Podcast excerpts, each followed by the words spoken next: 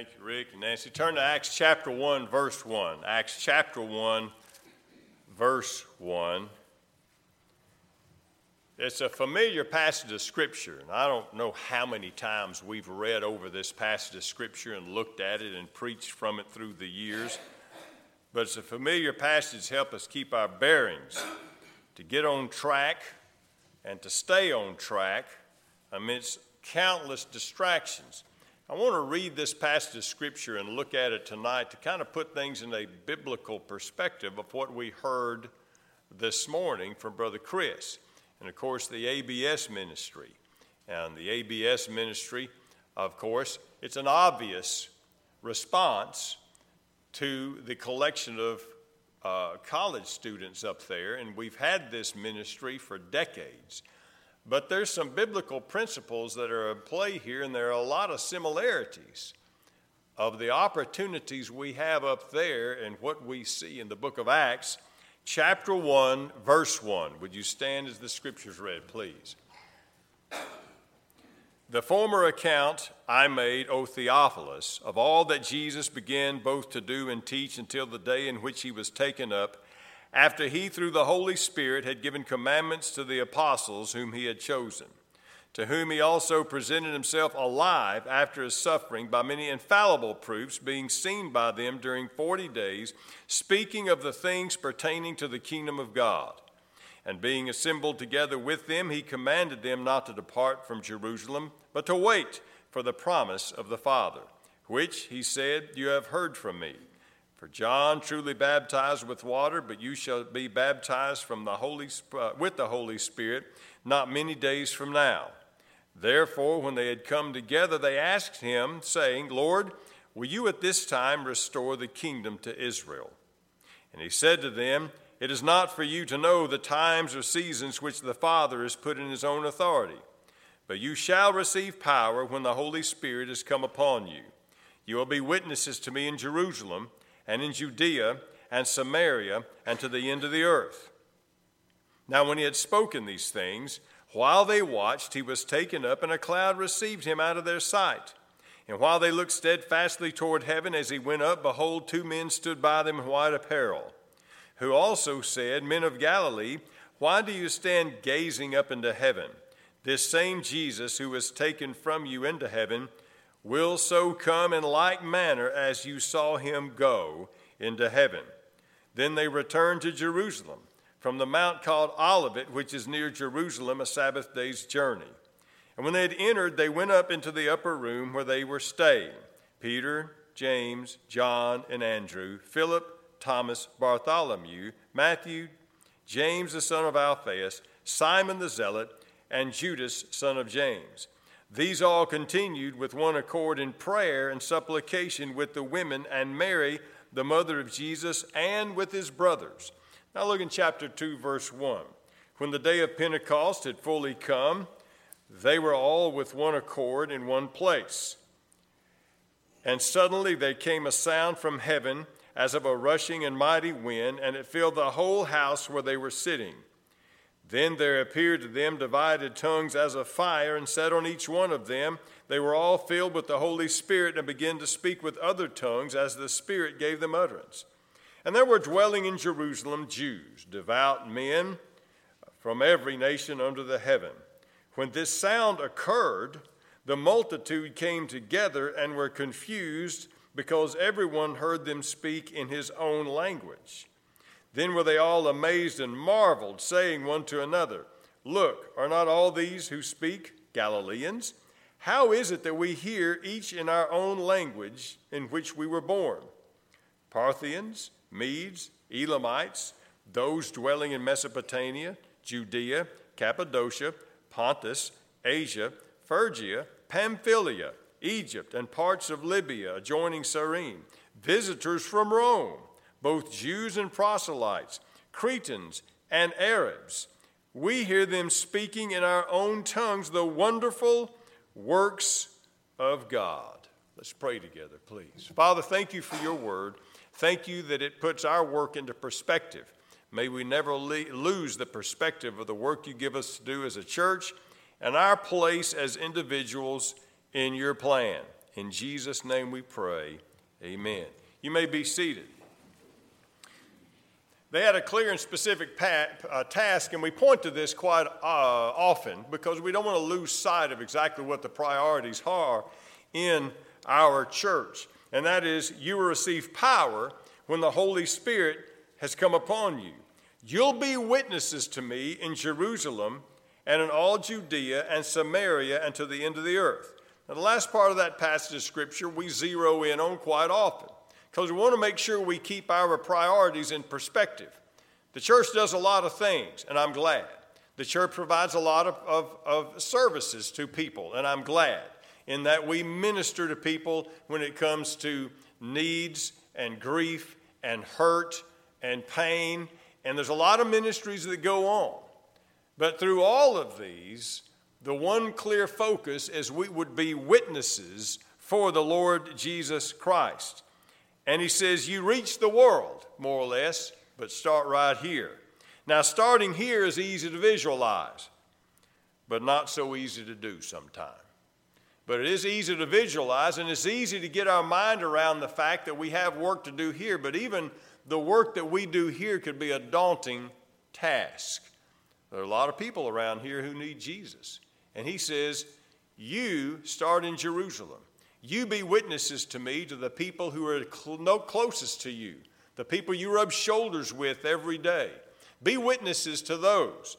But then he says, and you'll be witnesses all the way to the end of the earth.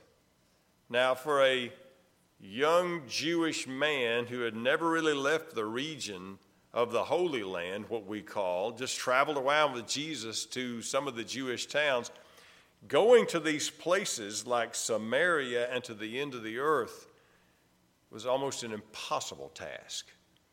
And they're looking at each other, and it's obvious all of them had similar backgrounds, and all of them were from small towns, and none of them knew a foreign language, and they were wondering, how are we going to reach these people at the end of the earth? And then God uses a holiday to help them out. And God uses other things to help us out to fulfill this task. You know, God helps them see that He can clearly solve our impossible challenges. And the impossible challenge was to reach the end of the earth with the gospel of Christ. And so, on the day that they were in the upper room and the Holy Spirit more or less flushed them out, it was the day of Pentecost. It was a holiday.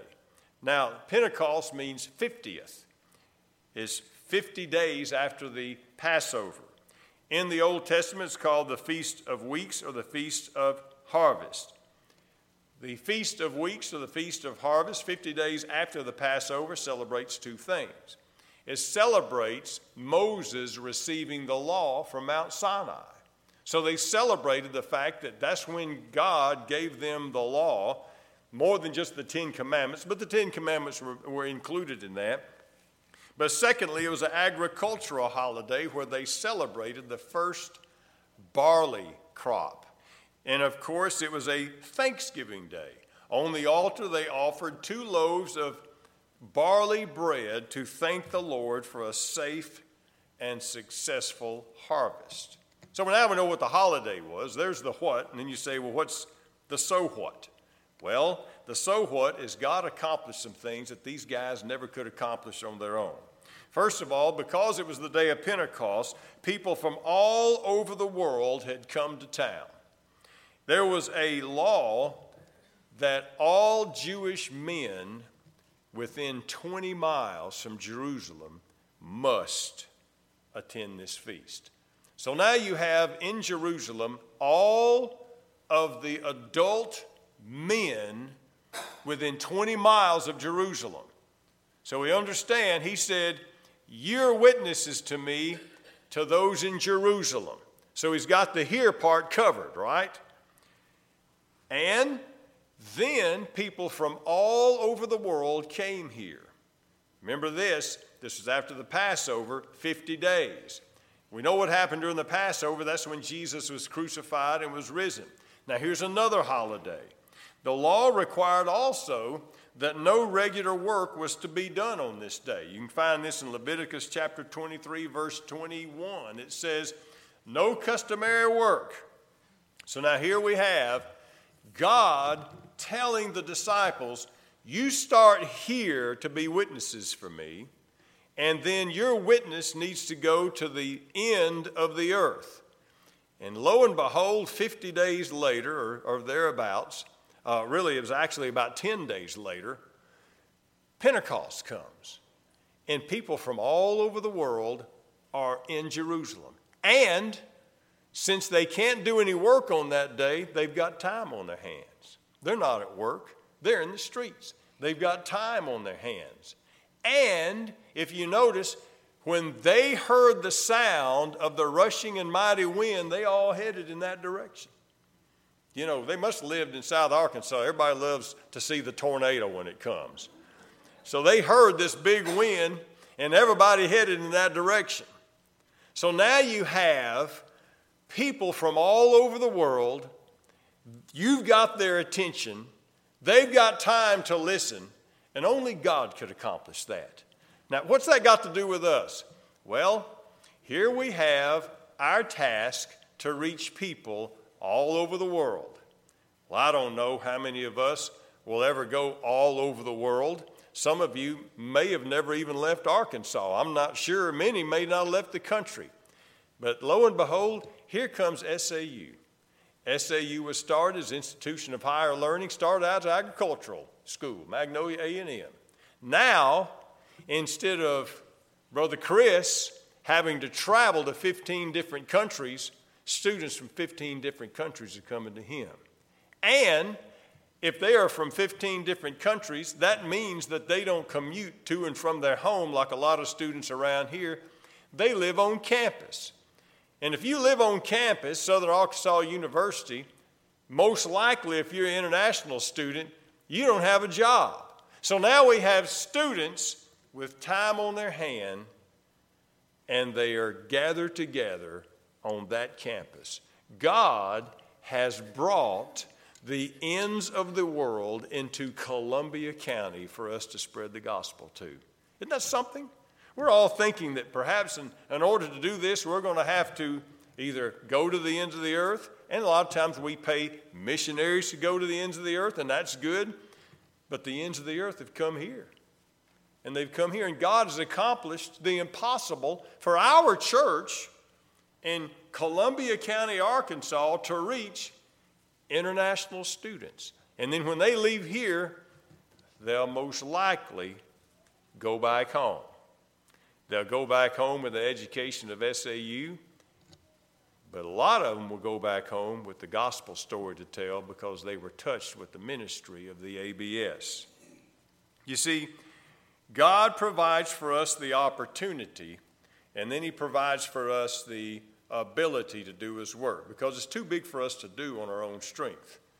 So we understand, of course, the Holy Spirit fell upon them, and, and cloven or divided tongues of fire sat upon each one of them. And we look at this and we say, that experience is totally unreachable to us today. So we think about the Holy Spirit and we think about, of course, what the Holy Spirit did for them. And we think this is something that happened a long time ago. And that experience can't help me now, but look a little closer at what the work of the Spirit will do for us in chapter 4, verse 31.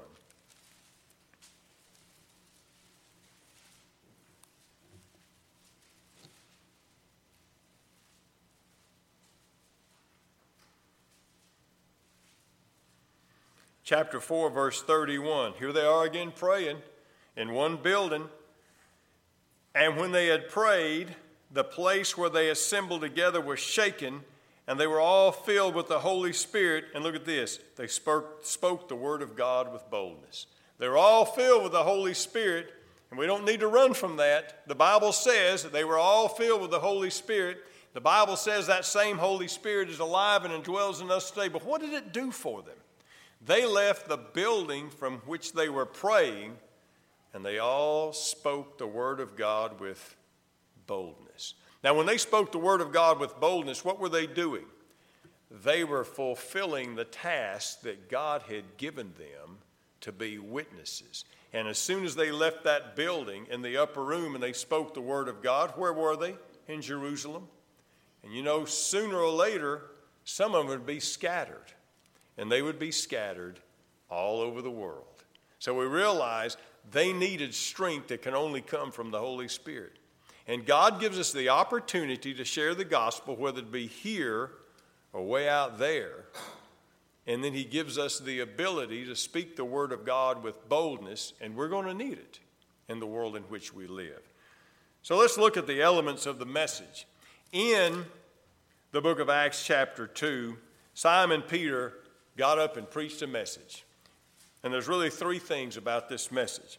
First of all, he started off with the Old Testament prophets. Why did he do that?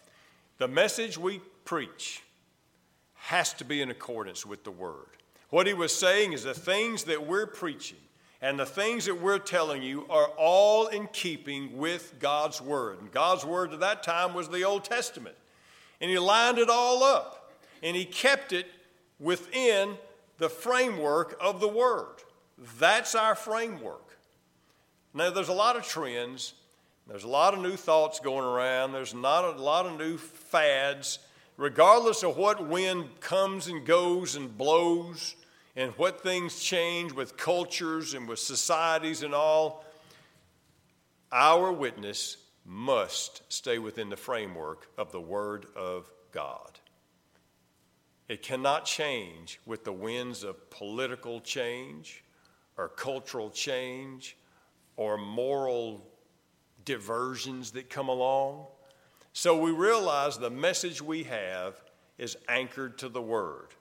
Then, of course, the message we have must include the fact that Jesus Christ has come.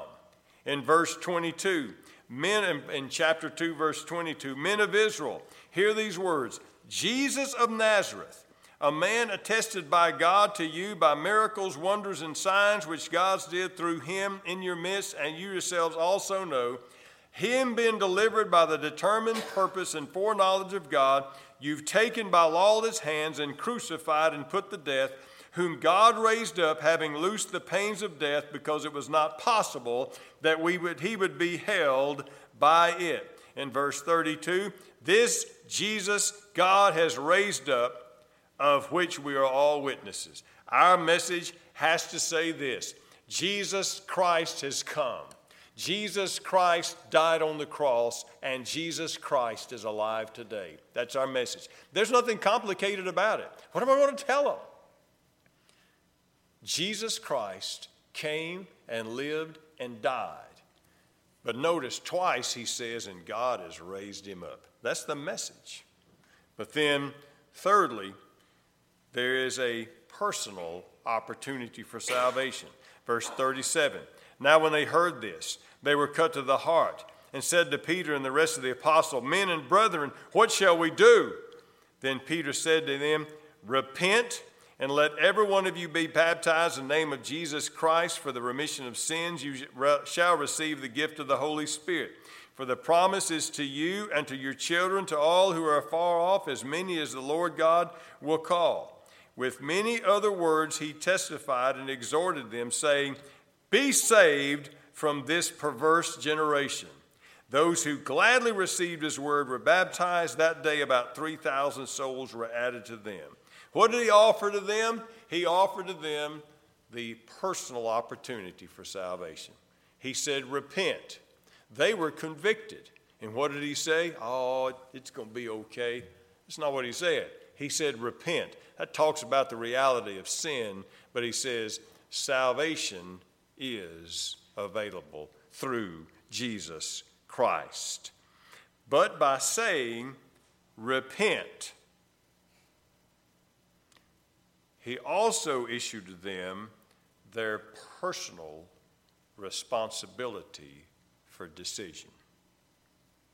We have to make sure, as we share Jesus with others, that we first of all have re- recognized our personal responsibility for decision, but to impart to others Jesus Christ came, lived, died, rose again for you to be able to be saved. Now you are responsible for your decision. And let them decide. Can't make the decision for them, and we can't convict. All we can do is spread the seed. All we can do is spread the word. But we have a clear pattern here. Keep it in focus.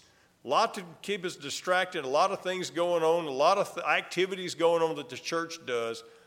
But the focus and the priority is to be witnesses of Jesus Christ, to be faithful to the gospel message, and God will provide for us the opportunities that we need and the strength that we require to do His work. Is there anything before we close?